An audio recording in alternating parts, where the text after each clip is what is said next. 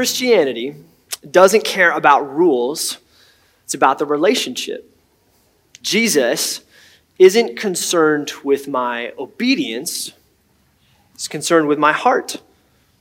I'm not religious, I'm spiritual. All I need is Jesus, not the church or the Bible telling me what to do. How I live my life is between me and God. In our culture today, statements like these, which are not in the Bible, have become incredibly common.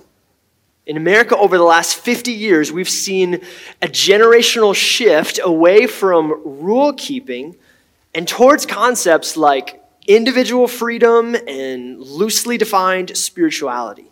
And it's easy to see why, in the middle of the 20th century, Christians and the church were known, sometimes unfairly, for being obsessed with rule following, overly concerned and consumed with morality. And so, when the Jesus generation emerged in the 1970s, the pendulum started to swing away from rule keeping and towards grace. To the point where, for some people, not a ton, but for some, everything was all good.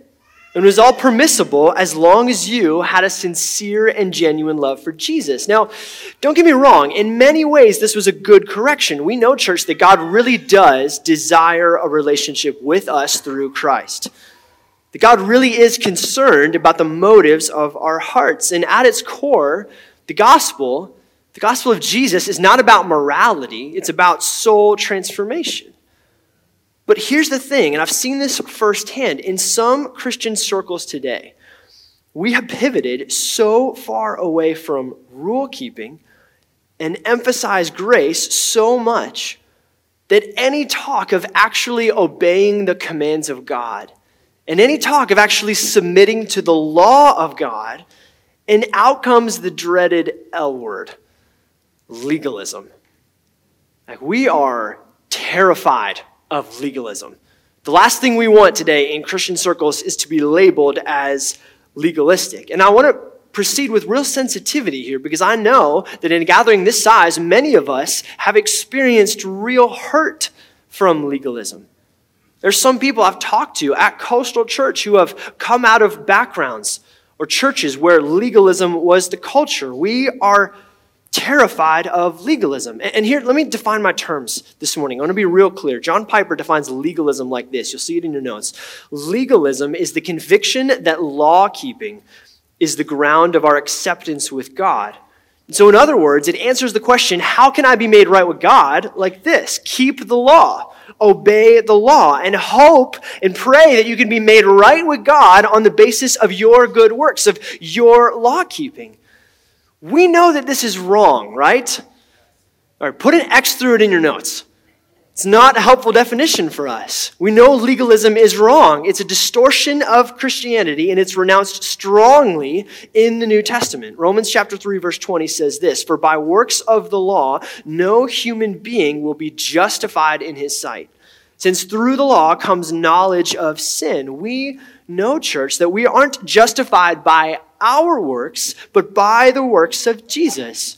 We're saved not by works through effort, but by grace through faith. And I want to make that really clear from the outset of our time today. We are saved only by the grace and the mercy of God. As one Puritan put it, we contribute nothing to our salvation except for the sin that made it necessary. We have to have that as our foundation today. But with that foundation, it can become really easy to label any effort to actually obey the commands of God, especially when obedience costs extraordinary sacrifice. It can be really easy to label that effort as legalism. And what hurts the most is that sometimes that legalism accusation comes most often from other Christians. Christians who mean really well, but say things like it's not about the rules, it's about the relationship. Well, this morning we're going to look at the rules, the law, the commands of God, and see that God's word, his law for us, isn't meant to stifle a relationship, but to protect it. That the commands of God are meant to seal and define our relationship with God, provide riverbanks for our relationship. Think about it like a marriage.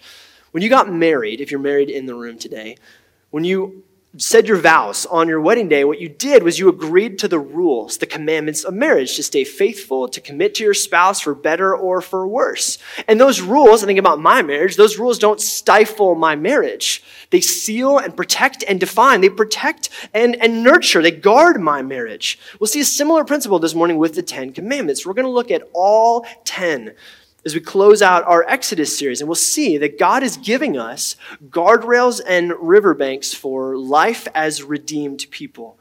And that the commandments, all 10 of them, aren't meant to limit or restrict us, but to provide for us freedom.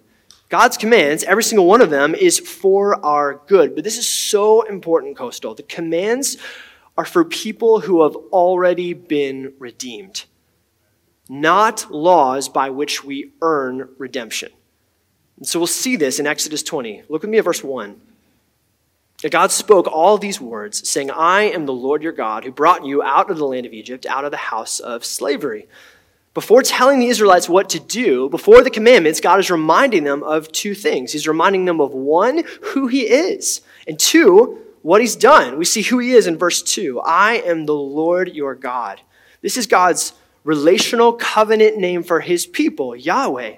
It's how he made himself known to Moses at the burning bush back in Exodus chapter 3. And then he tells his people what he's done. He's rescued them, delivered them miraculously from slavery in Egypt. Listen, the Exodus, I'm going to review here just for a minute. The Exodus is the, the grand redemption story of the Old Testament, it's the gospel version of the Old Testament. And for us as Christians, the Exodus account isn't meant to only be historical, but it's also meant to be a foreshadowing of what God will do through Christ and how God has already acted through Christ. It's a picture of the gospel.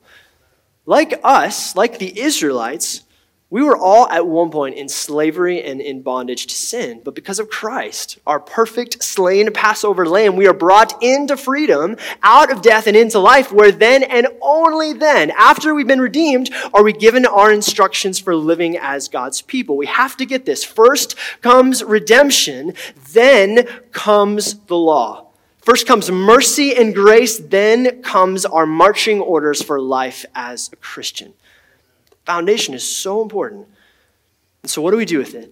What do we do with the law? What do we do with the Ten Commandments of God? And what role, more specifically, do they play in the life of the Christian? I'm going to give us three roles or three functions of the law for the life of the Christian. It's really important that we get some handles on how to think about the law before we walk through it. So, the rest of our time will look like this three functions of the law, and then a quick 10 point sermon, and then we'll go to lunch. Feeling feeling really ambitious today, Coastal. Okay, letter A. Purpose number one.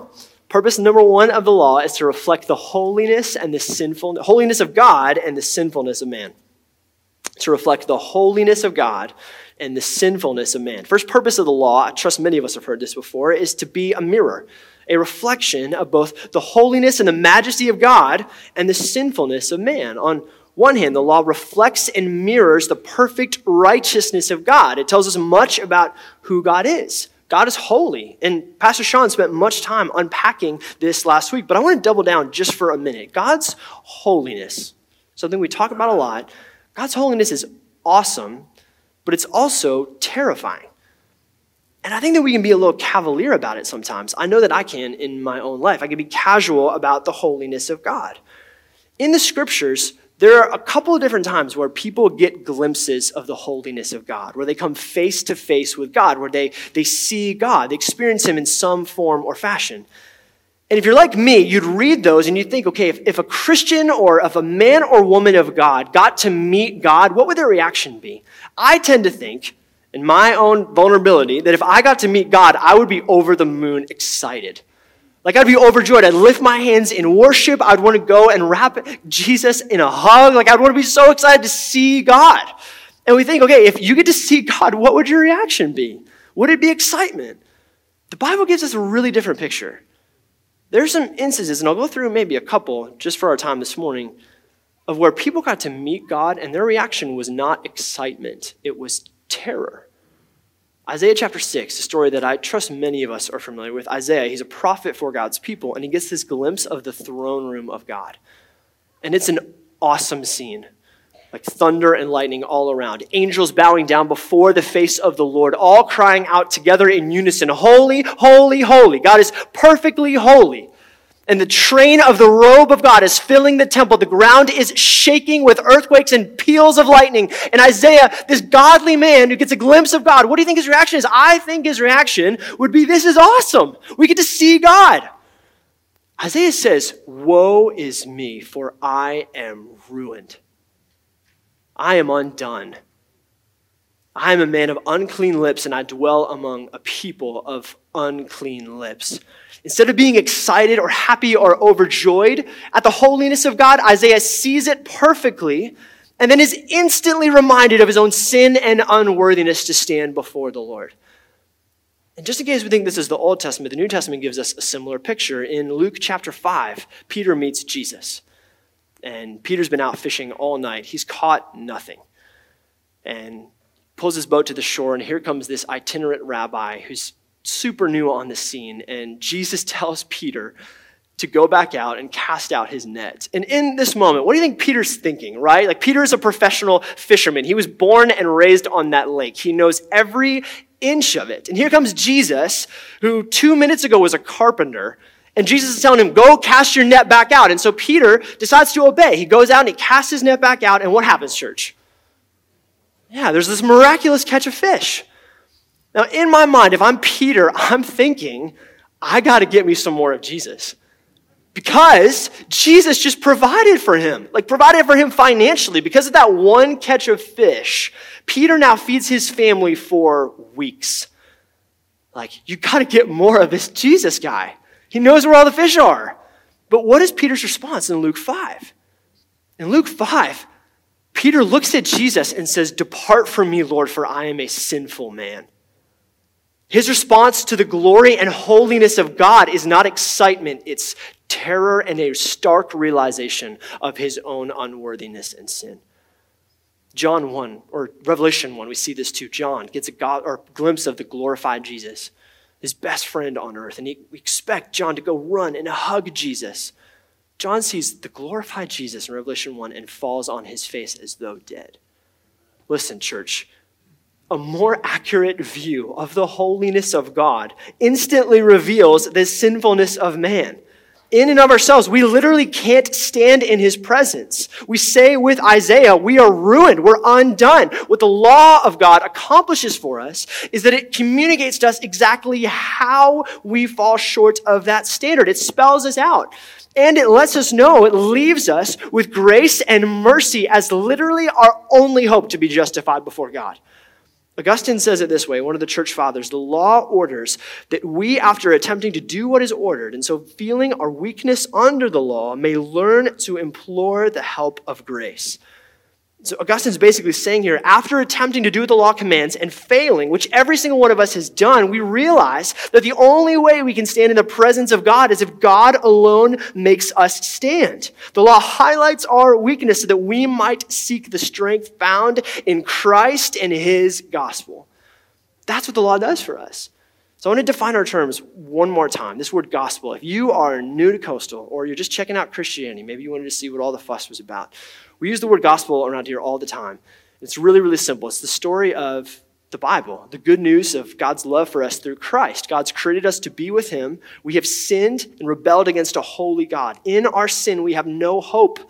We'll see this in a minute in the Ten Commandments. We've sinned in so many different ways, and God is holy. Holiness inspires terror in His people. We meet God, we can't be with Him. But because of God's love for us in Christ, God sent Jesus. And we know this, Coastal, that Jesus is fully God. He lived a perfect life and he died on a cross for our sin.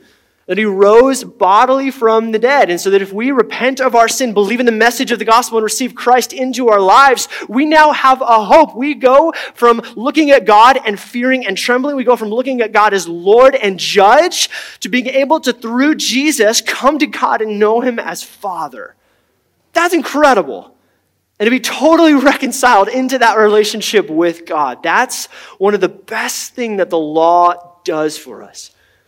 Is it reveals the holiness of God, the ways we fall short, and it drives us to our knees imploring for the help of Jesus. It's purpose number one. Second function of the law is to restrain evil.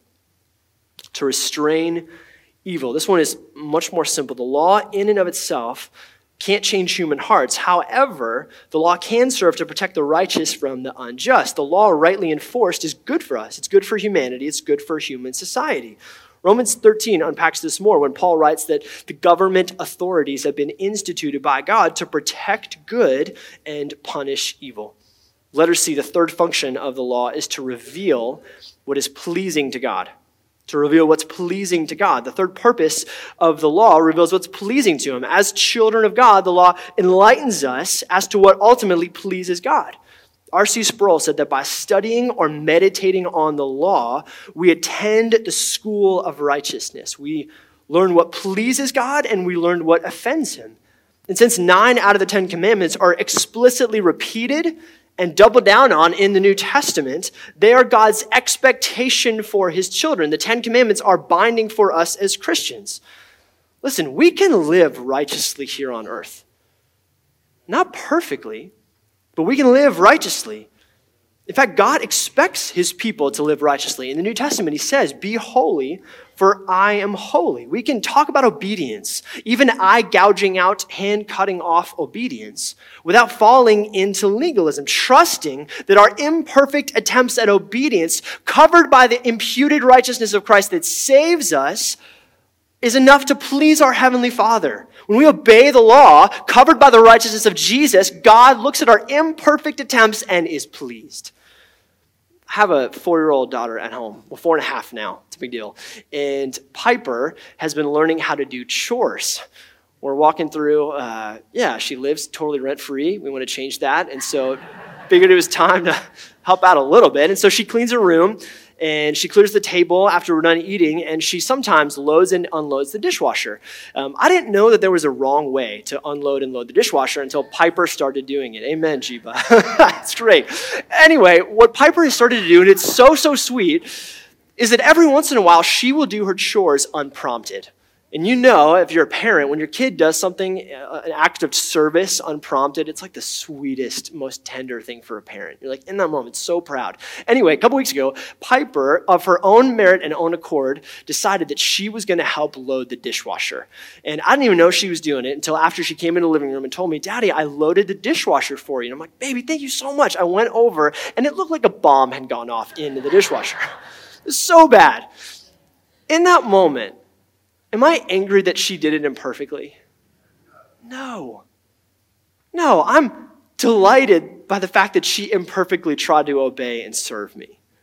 And so, man, what I did is I fixed it. And then Amy came in and fixed it after I did it. that's, so, that's so dumb. But here's the point, church.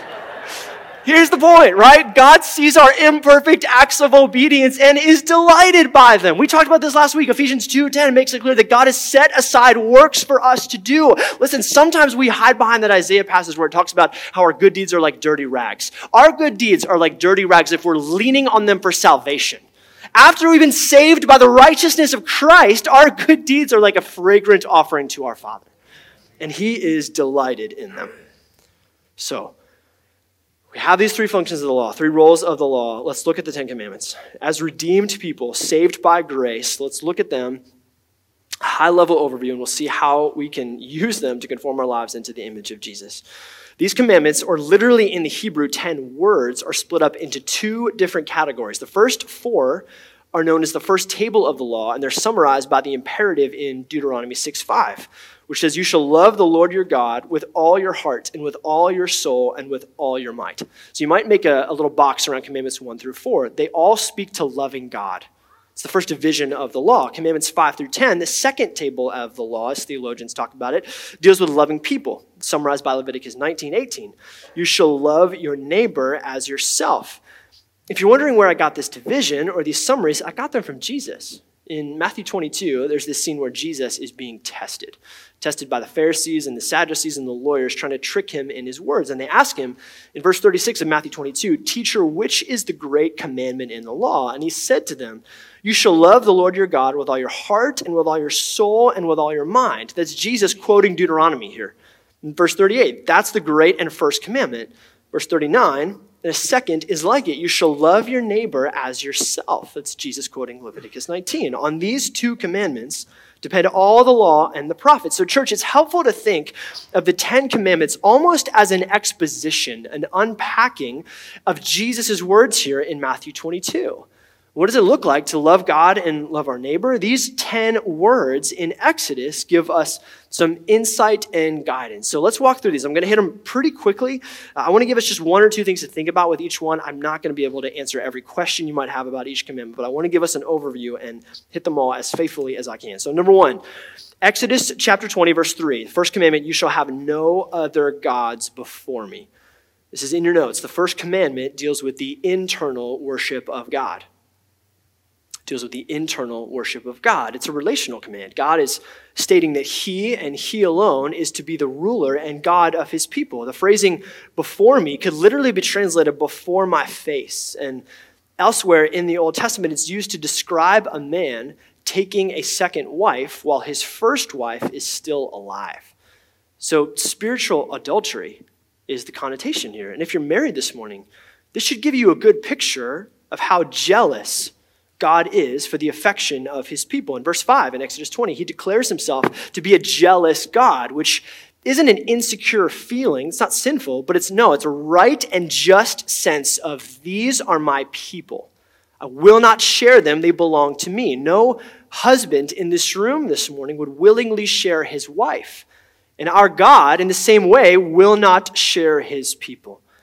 We'll come back to this one at the end of our time. Let's move on to number two. Commandment number two, verses four through six prohibit the creation and worship of carved and graven images. The second commandment focuses on the external worship of God. So, first internal, second external. In the first commandment, we're told to worship God and God only. In the second, we're told to worship God rightly. God tells us himself in the New Testament how to worship him. Jesus says it in John chapter 4. We worship God in spirit and in what, church? Truth, spirit and truth, not by creating or bowing down to images.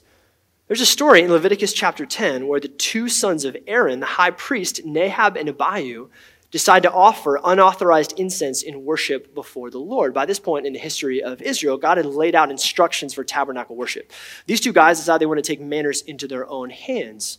And so they decide to offer this unauthorized fire before God. They think we're going to worship God on our terms. If you've read Leviticus before, you know what happens. The Bible says that fire came out from before the presence of the Lord and consumed them. It's no trifling matter. How we worship is just as important as who we worship. We don't worship God on our terms, we worship Him on His. And he's laid out guidelines for us in the New Testament. We sing psalms and hymns and spiritual songs. We pray together. We set aside our money and give. We observe the ordinances. We'll do this next week in baptism and the Lord's Supper, and we listen to the preaching of his word. Commandment number three, verse seven.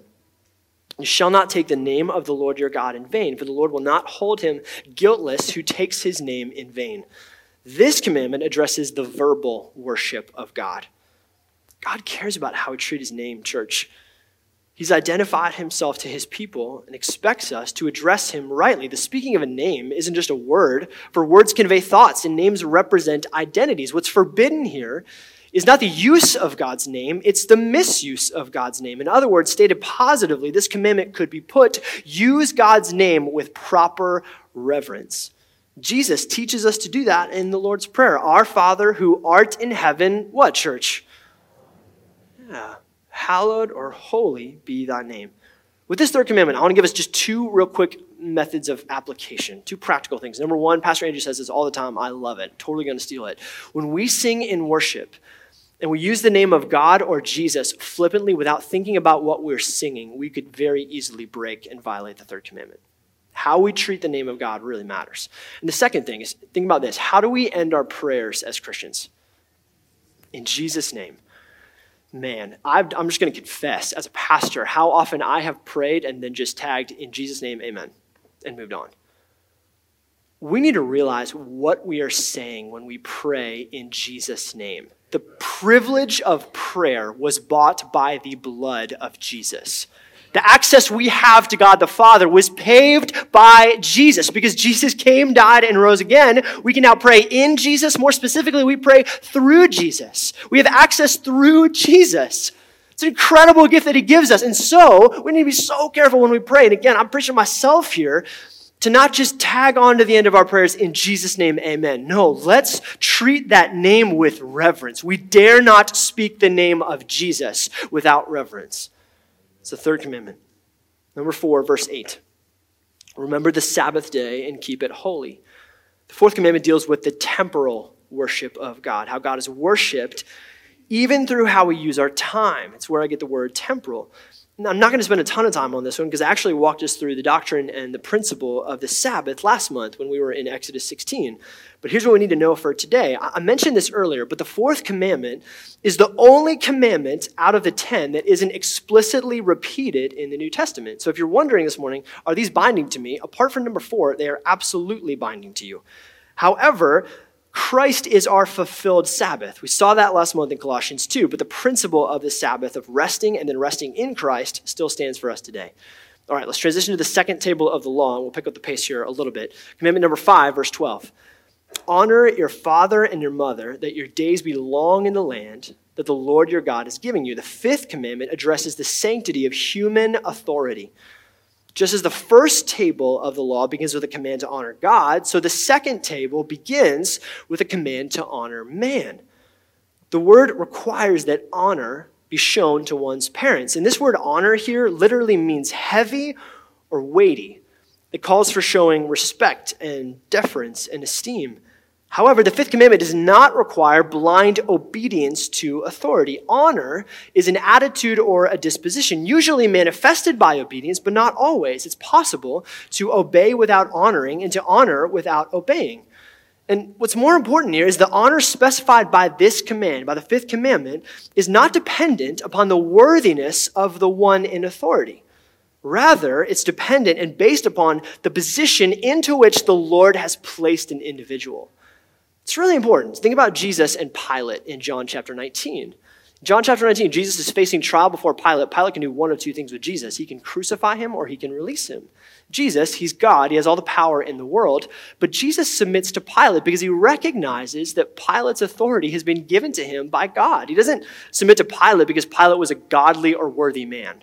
He submits to Pilate because Pilate had been put in his position by God. So for us, as Christians, we obey the fifth commandment by showing honor to our parents, regardless of whether or not they were honorable, regardless of whether or not they were even godly. We honor them because God has put them in positions of authority over our lives. Now, this is the one commandment where the application is going to vary from individuals to individual because we know this parenting is an 18 year journey from authority to influence the authority you have over your two year old is much different than the authority you have over your 18 year old. We know that.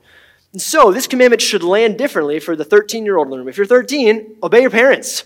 The commitment's clear. But if you're 30, find out what honor looks like and honor your parents. Commandment number six, verse 13 you shall not murder. Sixth commandment focuses on the sanctity of human life. Now, when I say sanctity here, I just mean sacredness, specialness.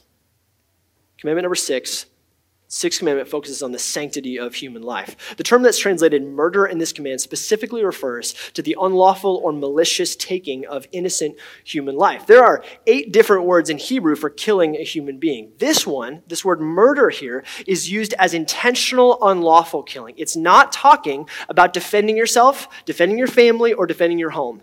It's not talking about engaging in warfare. It's not talking about capital punishment. No, it's talking about murder. This commandment can be stated positively. We can look at it positively simply as preserving innocent life. And so, what it does is it calls for a cultivation of a mindset that seeks to preserve the sanctity of life in all areas. This is why, church, we care about the life of the unborn so much. It's why we partner with organizations like CareNet. It's why you need to bring your baby bottles back next week, because it matters. Like Psalm 139 has made clear, God is knitting together babies in the wombs of their mothers, and they are not fetuses waiting to be granted life the moment they're born. They are alive. They're alive. And this commandment tells us. Number seven, commandment number seven, verse 14. You shall not commit adultery. The seventh commandment addresses the sanctity of relational intimacy. The primary purpose here is the protection of marriage, but it's not limited to marriage. Matthew 5, Jesus taught that the, adult, the definition of adultery could not be limited to the physical act of sex outside of marriage, Matthew 5, 27, 28, but that it even encompassed lustful thinking towards other people. We saw this with the last commandment too. We're not off the hook because we haven't killed anyone. When we harbor anger or bitterness or resentment in our hearts, we are breaking that commandment. In the same way, commandment number seven, every second look we take every impure thought that we tolerate, every image we view or word we read that causes us to lust is a violation of the seventh commandment. We're seeing, church, it's doubled down on here in the New Testament, is God's word for his people. Commandment number eight, verse 15, you shall not steal. A couple more. The focus of the eighth commandment is on the sanctity of stewardship. Stewardship is the principle of basically being a caretaker. The Bible teaches that God is the creator of all things, God owns all things, and He's given us certain things, our families, our time, talent, and treasure to steward, to care for. And when we steal, we're stealing from God and communicating to Him that we don't trust His provision. When we steal material things or time from our employers, even when we steal credit due someone else, we violate the eighth commandment.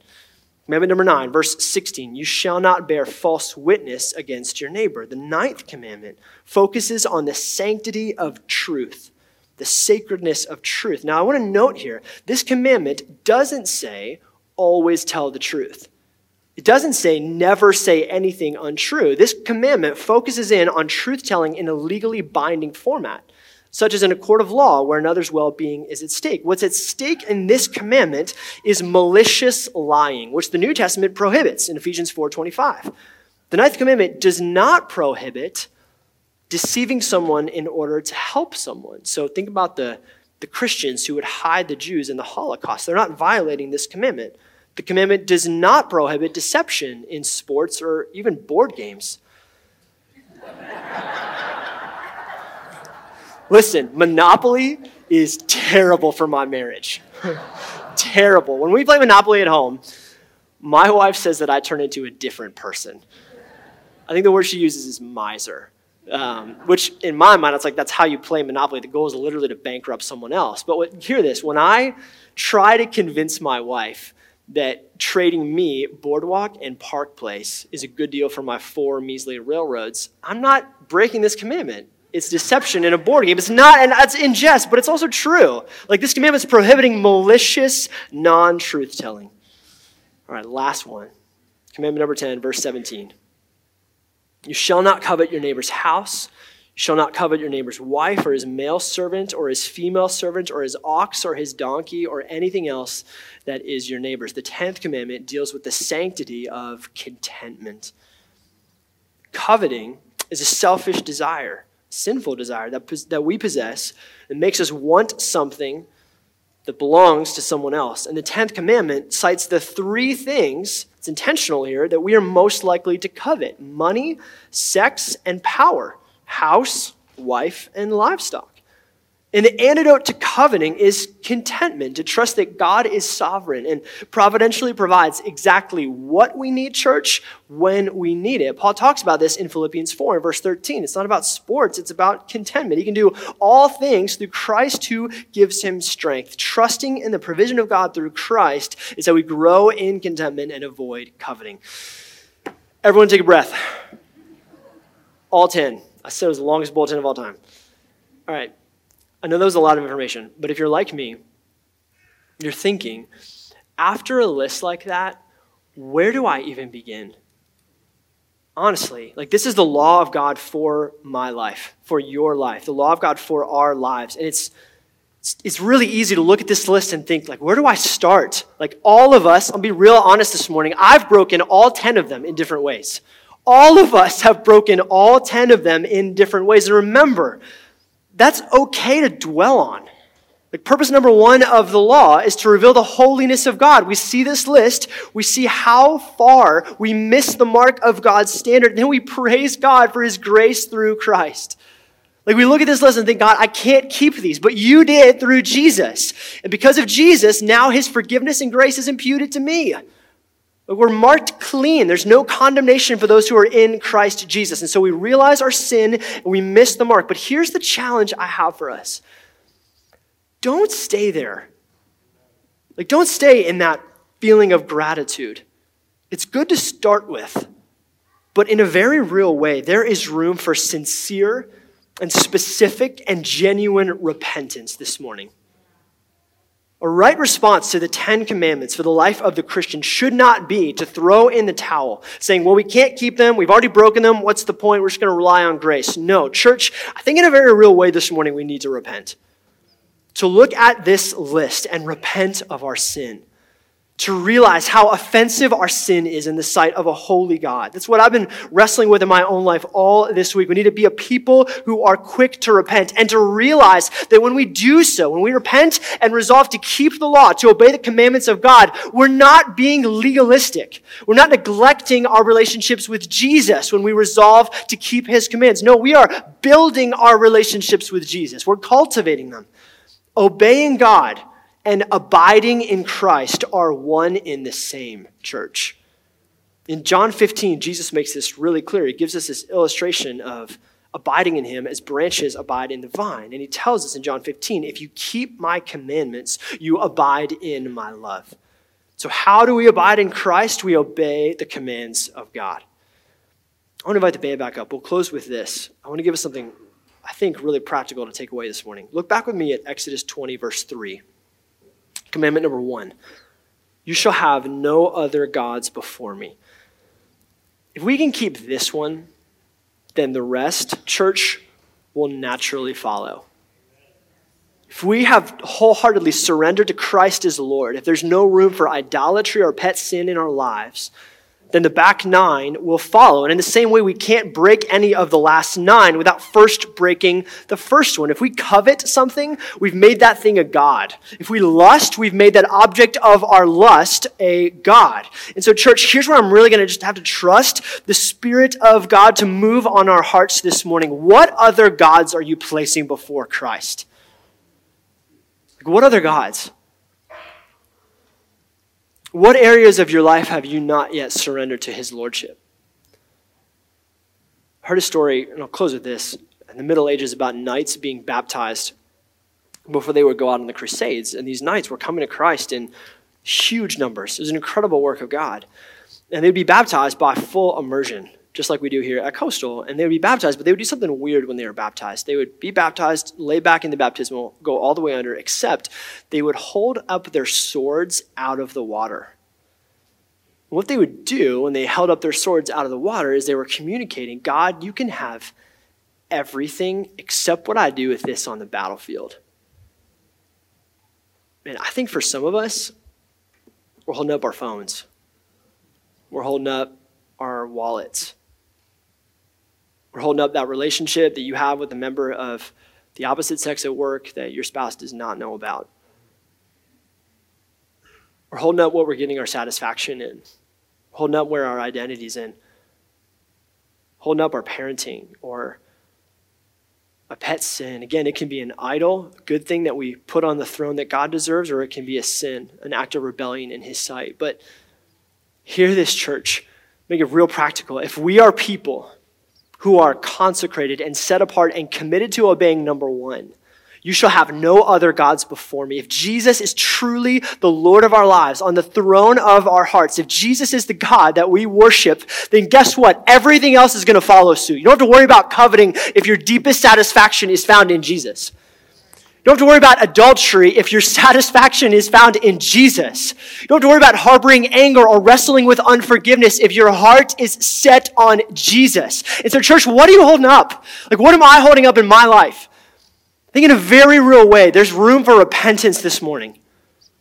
Man, I've seen, we've all seen these articles about revival breaking out at these college campuses all across our country. We don't seek revival, we seek Jesus.